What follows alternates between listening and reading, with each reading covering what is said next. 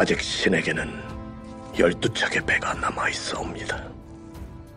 이순신 장군은 1597년 9월 16일 명량해전을 앞두고 선조에게 보내는 장계에서 이렇게 썼습니다. 원균이 7전량 해전에서 크게 패한 뒤 사실상 껍데기만 남은 조선 수군을 없애고 육군에 합사하라는 선조의 명령에 대해 항변했는데요. 지난해 9월 열린 해군 한포 실사격 훈련에서 신형 호위함 경기함의 5인치 함포가 불을 뿜고 있습니다. 경기함 뒤로 이날 훈련에 참가한 호위함 1500톤급 제주함, 초계함 1000톤급 제천함과 공주함, 유도탄 고속함 400톤급 황현도함이 뒤어 기동하고 있는데요. 나라에 대한 충성과 죽을 각오로 싸우겠다는 다짐에 어우러진 역대 명언을 오늘 한국 해군에게 빗대면 이렇게 쓸 수 있을 것입니다. 대한민국 해군에게는 18척의 구축함이 필요합니다. 라고 할 것인데요. 바다는 식량, 에너지, 무역으로 국부를 일굴 수 있는 터전입니다. 한국은 바다가 없으면 살 수 없는 반도에 있는 나라인데요. 게다가 대외교역에 많이 기대는 경제 구조를 갖고 있습니다. 해상교통로가 15일 넘게 차단되면 수출입이 완전히 끊기고 생필품이 부족해집니다. 특히 중동 지역에서 석유를 들여오는 해상교통로는 생명선과 다름없기 때문에 한국 해군은 북한만을 상대하는 연안 해군을 넘어서 대양 해군으로 나가려 하는 것입니다. 그럼 오늘은 KDDX는 어떤 배이길래 한국 해군이 간절히 원하고 왜 대양 해군이 필요한지 또 해군이 꿈꾸는 대양 해군의 모습은 어떤 것일까라는 내용으로 소식 전해드리겠습니다. KDDX를 쉽게 풀자면 한국형 미니 이지스함입니다.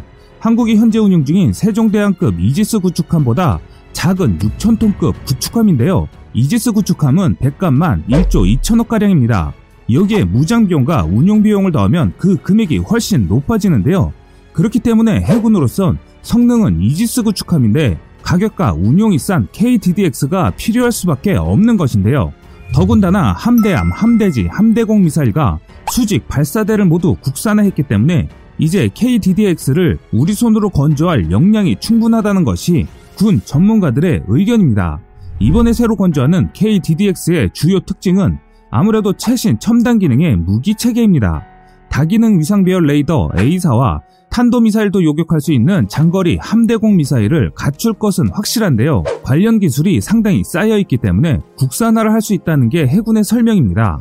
이지스 구축감의 레이더인 AN 스파이 1처럼 A사 레이더는 사면에 고정하는 형식인 것은 우리 시청자분들은 이미 잘 알고 계실 텐데요. 면배열 레이더는 끊김없이 360도 전방위를 탐지할 수 있는 장점이 있습니다. 회전식 레이더는 안테나가 원래 위치로 돌아오기까지 일정 시간 동안 레이더상에서 적을 놓치는 반면 A사 레이더는 1000개가 넘는 다표적을 탐지하고 추적할 수 있습니다. 또한 장거리 함대공 미사일은 국산 장거리 지대공 미사일인 LSM 해상형이 채택될 가능성이 높습니다. 만일 LSM 해상형이 어렵다면 SM3를 무장할 수도 있기 때문에 공격력 부분에서도 막강한 화력이 예상됩니다. 이뿐만이 아닙니다. KDDX의 가장 큰 특징은 스텔스성입니다. 우선 통합형 마스트를 달기 때문에 이런 스텔스성은 더욱 빛을 발합니다. 통합형 마스트는 함교 위에 있는 각종 레이더 체계를 모듈화한 뒤 전자파 차폐 구조물 안에 집어넣는 체계입니다. 통합형 마스트는 마치 감시탑처럼 생겼습니다. 함교 위에 감시탑을 올려놓은 모습이라고 보면 되는데요. 이런 적용 방식으로 인해서 통합형 마스트는 전투함 레이더 반사 면적 지수를 크게 낮추는 효과를 보입니다. 현재 세계에서 가장 강력한 함선을 꼽으라면 미국의 주몰트를 꼽습니다. 이는 주몰트가 화력도 뛰어나지만 최강 성능의 스텔스함이기 때문인데요. 미 해군의 1만 4천 톤급 주몰트 구축함은 레이더 화면에 200톤급의 작은 배처럼 나타납니다. 이는 통합형 마스트를 비롯한 각종 스텔스 장비 덕분인데요. 200톤급이면 한국 해군의 고속정인 참스리급보다 조금 더 큰 수준입니다. 현재 국산 통합형 마스트 개발 연구가 진행 중인데요. 또한 한국은 여기에 더 나가서 국방과학연구소가 수상함에 바르는 적외선 차폐 도료도 개발하고 있습니다. 최근 대한미사일은 적외선 시커인 추적 장치를 갖고 있습니다.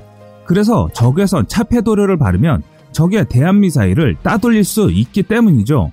KDDX의 레이더는 적을 탐지할 때 출력을 최소한으로 줄이거나 레이더의 주파수와 파형을 불규칙적으로 변화하는 저탐지 기술이 적용됩니다. 이렇게 하면 적이 레이더 전송 신호를 식별하는 것을 방해해 아군의 위치 파악을 어렵게 만드는 기술도 적용됩니다.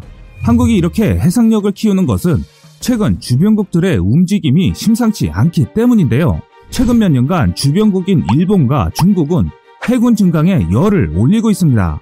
안타깝게도 한국은 독도와 이어도에서 이들과 해상 영유권 분쟁을 이어가고 있는 상황입니다. 반면 일본은 2023년까지 이지스 구축함 8척, 항모형 호위함 4척으로 꾸려진 호위대군 4개를 완성할 계획입니다. 한 개 호위대군은 항모형 호위함 1척, 이지스급 구축함 2척, 구축함 5척으로 이루어집니다. 이지스 구축함은 탄도미사일 방어 능력을 보유한 SM-3를 탑재하는데요. 현재 일본은 미국과 함께 이 미사일의 개량형을 개발 중인 것으로 알려져 있습니다. 또한 항모형 호위함은 스텔스 전투기인 F-35B를 탑재할 수 있습니다. 일본은 이즈모급 항모형 호위함 두 척을 항공기 운용 능력을 높이려는 방향으로 개조할 것을 검토하고 개발에 들어가 있는 상황입니다. 또 일본은 잠수함을 20척에서 24척으로 늘리고 있습니다. 해상 초계기 P3 98대를 자국산 해상 초계기 P1 70대로 바꿔나가고 있기도 합니다. 또한 지난 꺼리 튜브에서 알려드린 일본의 해병대라고 할 수 있는 수륙 기동단도 창설했습니다. 수륙 기동단은 분쟁 지역뿐만 아니라 일본의 연안에서 언제든 신속하게 공격 투입 가능하도록 운영 중인 일본판 해병대입니다. 단순히 일본의 확장세는 자국의 영유권을 지키는 군사력으로는 너무 과하게 키워나가고 있는 상황입니다. 동북아 지역에서 일본의 군사력은 중국을 무섭게 쫓아가고 있는 것입니다. 아시아 최강의 일본 해상자위대가 아니라 세계 최강인 미국 해군이 그 대상인데요. 반면 중국 해군은 북해, 동해, 남해 세 개 함대를 두고 있습니다. 곧 제4함대를 만들 예정인데요. 중국 해군은 2020년까지는 원해 해군을 건설하고 그 이후 대양 해군으로 발전한다는 전략을 이미 완성한 상태입니다. 이를 위해 중국 해군은 기계의 배를 찍어내듯이 건조하고 있습니다. 일단 2025년까지 2개 항모전투단과 2030년까지 4개 항모전투단 완성을 목표로 하고 있는데요. 항공모함 랴오닝함을 우크라이나에서 사들여와 개조한 데 이어 자국에서 세 척의 항공모함을 건조 중입니다.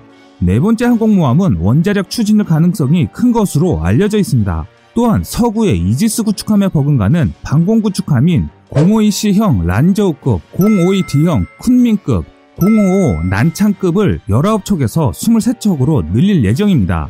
이 가운데 1만 3천톤급인 055형을 지금의 한 척에서 다섯 척으로 증강한다는 계획을 수립한 상태인데요. 또 잠수함의 숫자를 65척에서 73척 이상으로 확장합니다. 한편 최근 한국은 해양 안보 환경과 해군 전력 발전 방향이란 국감 정책 자료집을 냈는데요. 여기에는 주변국의 해양 위협에 대해선 북한 위협 대비에 치중돼 있어 주변국 대비 전략은 수세적이라는 것입니다. 해양 함대에 의한 방어는 가능하나 공세적 작전 수행 능력은 부족하고 해적, 해양 테러 등 국제 해양 안보 위협에 대해선 대응 가능한 DDH2급 이상의 함정 운영이 부족하다는 것입니다. 그렇기 때문에 차기 이지스 구축함 3척과 KDDX 6척을 가급적 빨리 확보해야 한다는 것입니다. 현재 한국 해군이 보유한 관계토대항급 3척은 북한의 해군을 상대하고 있으며 세종대왕급 이지스 구축함은 북한의 미사일 도발에 대응하기 위해 늘 대기하고 있습니다. 그래서 충무공 이순식급 구축함 6척이 가장 바쁩니다. 6척밖에 없는데도 청해부대에 한 척을 보내고 해사생도에 순항 훈련 때면 또 한 척을 빼야 합니다. 다행히 작년에는 순항 훈련에 대신 투입할 훈련함인 한산도함을 진수했지만 아직도 그 숫자는 주변국에 비해서 상당히 열세입니다. 한국이 일본과 중국을 모두 해상에서 압도하는 것은 사실상 불가능합니다. 천문학적인 예산을 마련할 방법이 없기 때문인데요. 그러므로 일본과 중국을 견제할 정도의 전력을 갖추는 게 차선책입니다. 그래서 나온 게 구축함 또는 미니 이지스함급의 함선 18척입니다. 18척을 보유하면 출동, 대기, 수리, 삼직제를 운영하는 해군의 시스템에 따라 유사시 최소 6척의 한개 기동전단을 즉시 투입할 수 있게 됩니다. 이 정도 전력이면 8척인 일본의 한개 호위대군과 견줄 수 있는 정도입니다. 한국 해군은 2020년대 후반까지 두 개 기동전단을 완성한 데 이어 2030년대 중반까지 세 개 기동전단을 보유하려고 합니다. 이쯤 되면 관계토대항급 3척은 물러나 있을 텐데요. 충무공 이순식급 구축함 6척, 세종대왕급 이지스 구축함 3척, 차기 이지스 구축함 3척, KDDX 6척 등 모두 18척의 세계 기동전단이 한국의 해양 이익을 수호할 것입니다. 또 F-35B를 탑재할 수 있는 상륙함 한 척을 가지려 합니다. 세계 기동전단을 하나로 묶어 기동함대로 편성할 수도 있기 때문에 지금의 해상력을 올리는 사업은 국가 안보 차원에서 굉장히 중요한 기로에 서게 만드는 사업입니다. 해군은 지난해 해군 본부에서 열린 국회 국방위 국정감사에서 세계 기동전대로 편성되는 기동함대를 창설하고 항공기 전력 증강, 임무 확대에 따라 항공사령부 창설을 추진하겠다고 밝혔는데요. 이 경우 현재 해군 작전사령부를 두 개로 쪼개야 하는데 제1작전사는 북한 위협 대응을 주도하고 제2작전사는 잠재적 비군사적 위협 대응을 주도하는 임무를 각각 맡게 됩니다. 옛말에 과유불급이라고 했습니다. 하지만 여기에 적용되지 않는 것이 하나 있습니다. 한 나라의 국방력은 차고 넘쳐도 절대 틀리지 않으며 군사력이 아무리 강해도 자만해선 안 됩니다. 이것이 현재의 국제 정세입니다. 지금까지 세상의 모든 이야기거리를 얘기하는 꺼리튜브였습니다. 시청해주셔서 감사합니다.